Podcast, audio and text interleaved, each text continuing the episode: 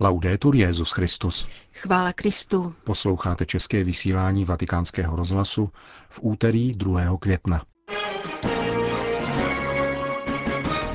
Jsme jako emauští učedníci, váhaví a nechápaví, kázal papež František v kapli domu svaté Marty. Petru v nástupce zaslal poselství k plenárnímu zasedání Papežské akademie sociálních věd. V sunnickém islámu se děje cosi dobrého, říká kardinál Torán po nedávno skončené návštěvě papeže v Egyptě. Pěkný poslech přejí Milan Glázer a Jana Gruberová.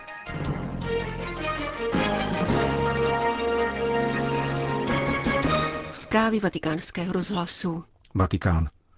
Pán ať obměkčí tvrdošíná srdce těch, kdo odsuzují všechno, co je mimo zákon, kázal papež František při dnešním šiv kapli domu svaté Marty. Taková srdce, řekl, nevědí, že boží něha je schopna proměnit srdce z kamene na srdce z masa.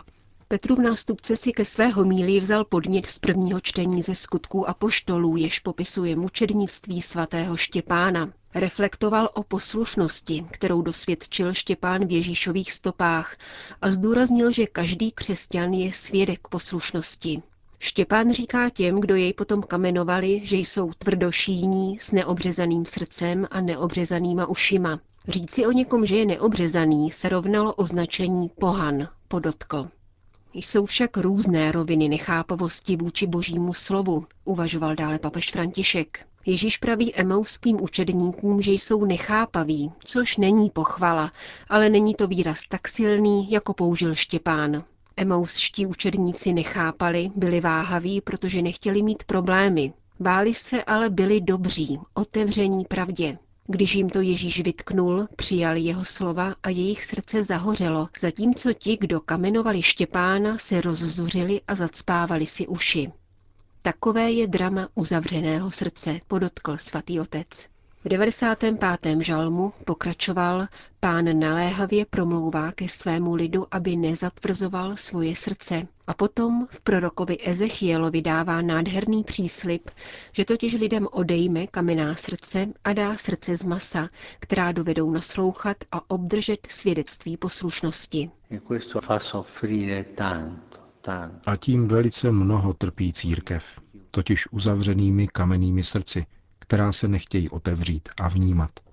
Jsou to srdce, která znají pouze jazyk odsudků a nedovedou říci, vysvětli mi prosím, proč říkáš to a to. Ne, jsou uzavřená, znají všechno a nepotřebují žádná vysvětlení. Také Ježíš adresuje výtku těm, kdo zabíjeli proroky, kteří jim říkali věci, jež nesli s nelibostí. Uzavřené srdce totiž nenechává vstoupit ducha svatého, pokračoval papež. V jejich srdci nebylo místo pro Ducha Svatého. Dnešní čtení však o Štěpánovi říká, že byl plný Ducha Svatého. Chápal všechno a byl svědkem poslušnosti slovu, které se stalo tělem. A toto působí Duch Svatý. Byl plný. Uzavřené srdce, tvrdošíné a pohanské srdce nedá vstoupit duchu a vystačí si samo. Onimi emauskými učedníky, řekl dále papež František, jsme my. Máme mnoho pochyb, mnoho hříchů a často se vyhýbáme kříži, zkouškám.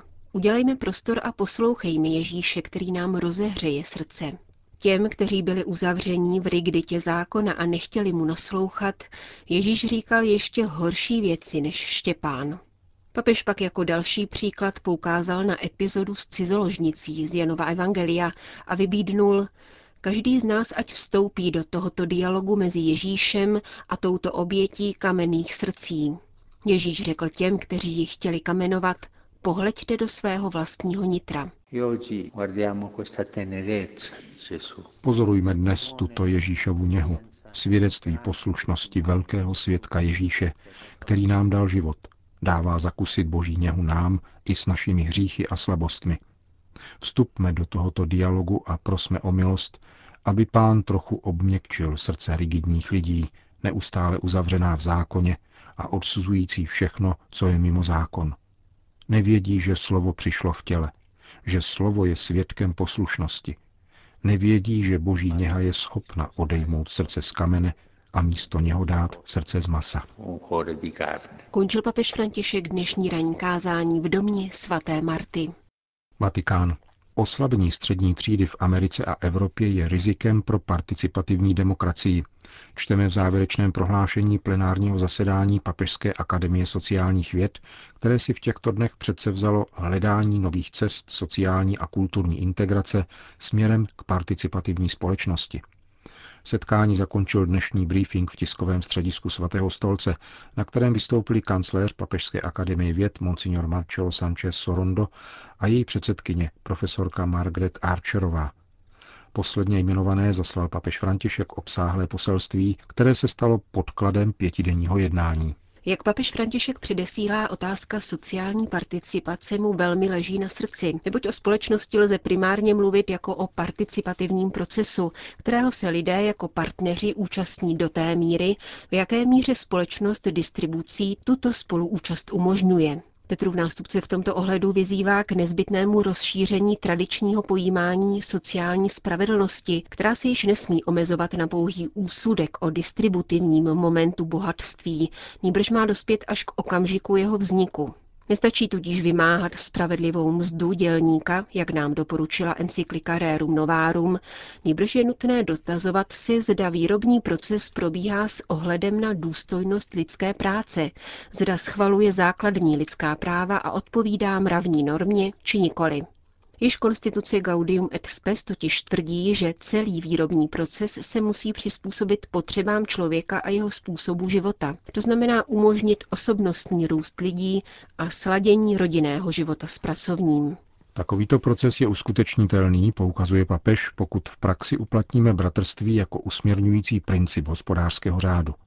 A to ve shodě se sociální naukou církve, která mluví o bratrství tam, kde jiné myšlenkové proudy skloňují spíše solidaritu. Činí tak z prostého důvodu. Bratrská společnost je totiž vždycky solidární, zatímco naopak to vždycky nebývá pravda, jak potvrzují mnohé skutečnosti – podle papeže současná kultura chybuje v přesvědčení, že lze oddělit efektivnost regulující vztahy v hospodářské sféře od solidarity, která by měla usměrňovat vztahy mezi subjekty v sociální oblasti. Tato dichotomie ochudila dnešní společnost, avšak může být překonána právě bratrstvím, klíčovým pojmem francouzské revoluce, který po revoluční uspořádání ze známých důvodů opustilo, až do jeho úplného vymazání z politicko-ekonomického slovníku. Evangelním svědectvím svatého Františka se pojmu bratrství dostalo významu, který si uchoval po staletí a který povyšuje princip solidarity. Zatímco solidarita je principem sociálního plánování, které z nerovných činí rovné, bratrství umožňuje různost v rovnosti. Bratrství povoluje lidem rovným v jejich podstatě, svobodě a důstojnosti, aby měli různou účast na společném dobru podle jejich schopností, životního plánu, povolání, práce a služebného charizmatu. V bratru se pro každého z nás prodlužuje událost vtělení a také poslední soud se bude zakládat na bratrství, upozorňuje papež František. Jak Petrův nástupce dále zdůrazňuje, největším zdrojem utrpení pro současného člověka a hybatelem občanské vzpoury je rozpor mezi teoretickým přiznáním rovných práv pro všechny a nerovnou, nespravedlivou distribucí základních statků, týkající se naprosté většiny lidí.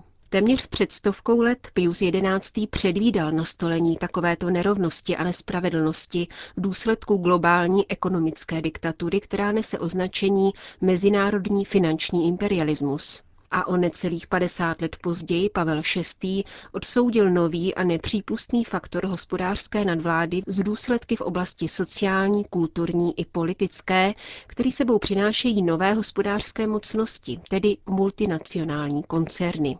Problém spočívá v tom, že participativní společnost se nemůže spokojit s pouhou solidaritou a poskytováním sociálních služeb, vyvozuje papež, protože pokud v ní chybí bratrství, změní se v pospolitost nešťastných a zoufalých lidí, kteří se z ní budou snažit uniknout, v krajních případech nevíme sebevraždu. V druhé části poselství se papež zamýšlí nad pojmem všestraného lidského rozvoje a jeho ústřední otázkou prací, která je na prvním místě lidskou schopností a nepotlačitelnou potřebou spíše než právem.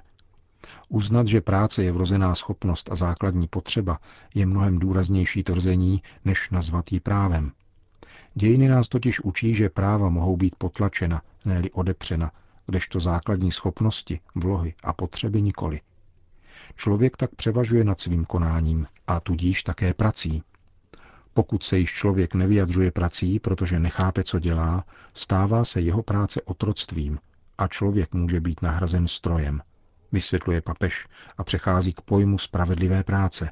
Taková práce, jak zdůrazňuje, nejenom zajišťuje spravedlivou odměnu, níbrž zároveň naplňuje povolání člověka a je schopna rozvíjet jeho schopnosti. V pracovním procesu se skrývá mravní hodnota, neboť v jeho průběhu se formují a mění pracovníkovi vlastnosti a ctnosti. Uznání tohoto silně osobnostního rozměru práce je výzvou, která před námi dosud stojí, a to včetně liberálních demokracií, poznamenává svatý otec.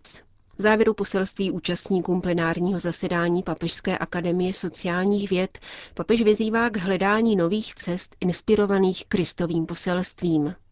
Evangelní pobídka Nejprve hledejte Boží království a jeho spravedlnost a to všechno vám bude přidáno, vždy do dějin vnášela a vnáší novou energii, podněcující bratrství, svobodu, spravedlnost, mír a důstojnost pro všechny lidi. V míře, v jaké v nás a mezi námi bude vládnout pán, se jeden pro druhého staneme nástroji milosti, aby se šířilo boží milosrdenství a vytvářely vztahy vzájemné lásky a bratrství, uzavírá papež František slovy svého předchůdce Benedikta XVI.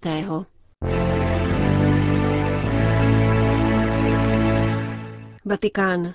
Zasáhla mne vstřícnost, s níž byl papež přivítán v Egyptě, jak ze strany politických a náboženských vůdců, tak běžnými lidmi a médii, říká kardinál Jean-Louis Torán, který Františka doprovázel z titulu předsedy Papežské rady pro mezináboženský dialog. Bilance dvoudenní návštěvy je podle něj rozhodně pozitivní.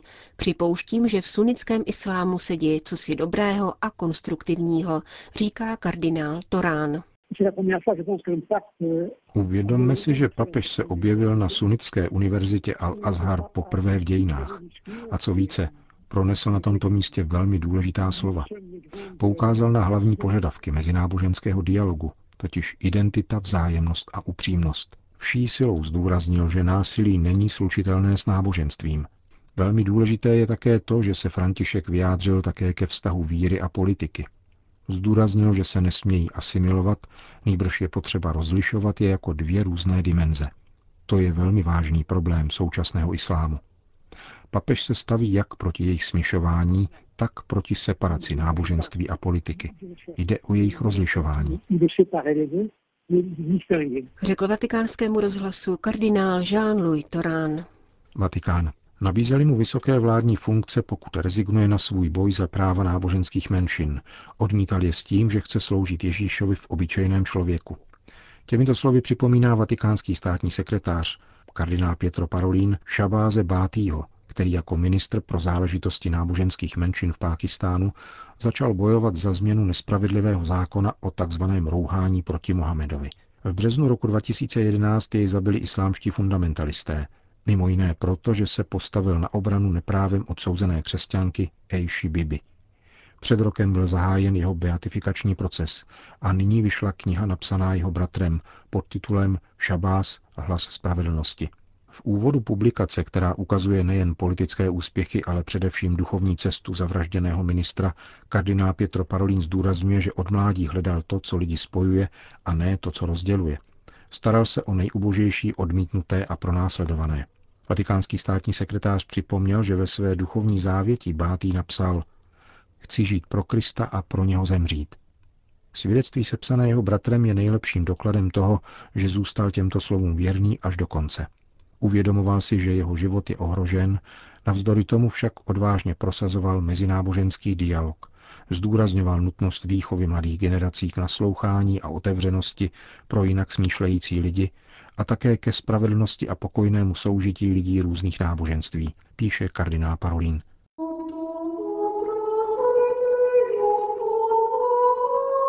Končíme české vysílání vatikánského rozhlasu. Chvála Kristu. Laudetur Jezus Christus.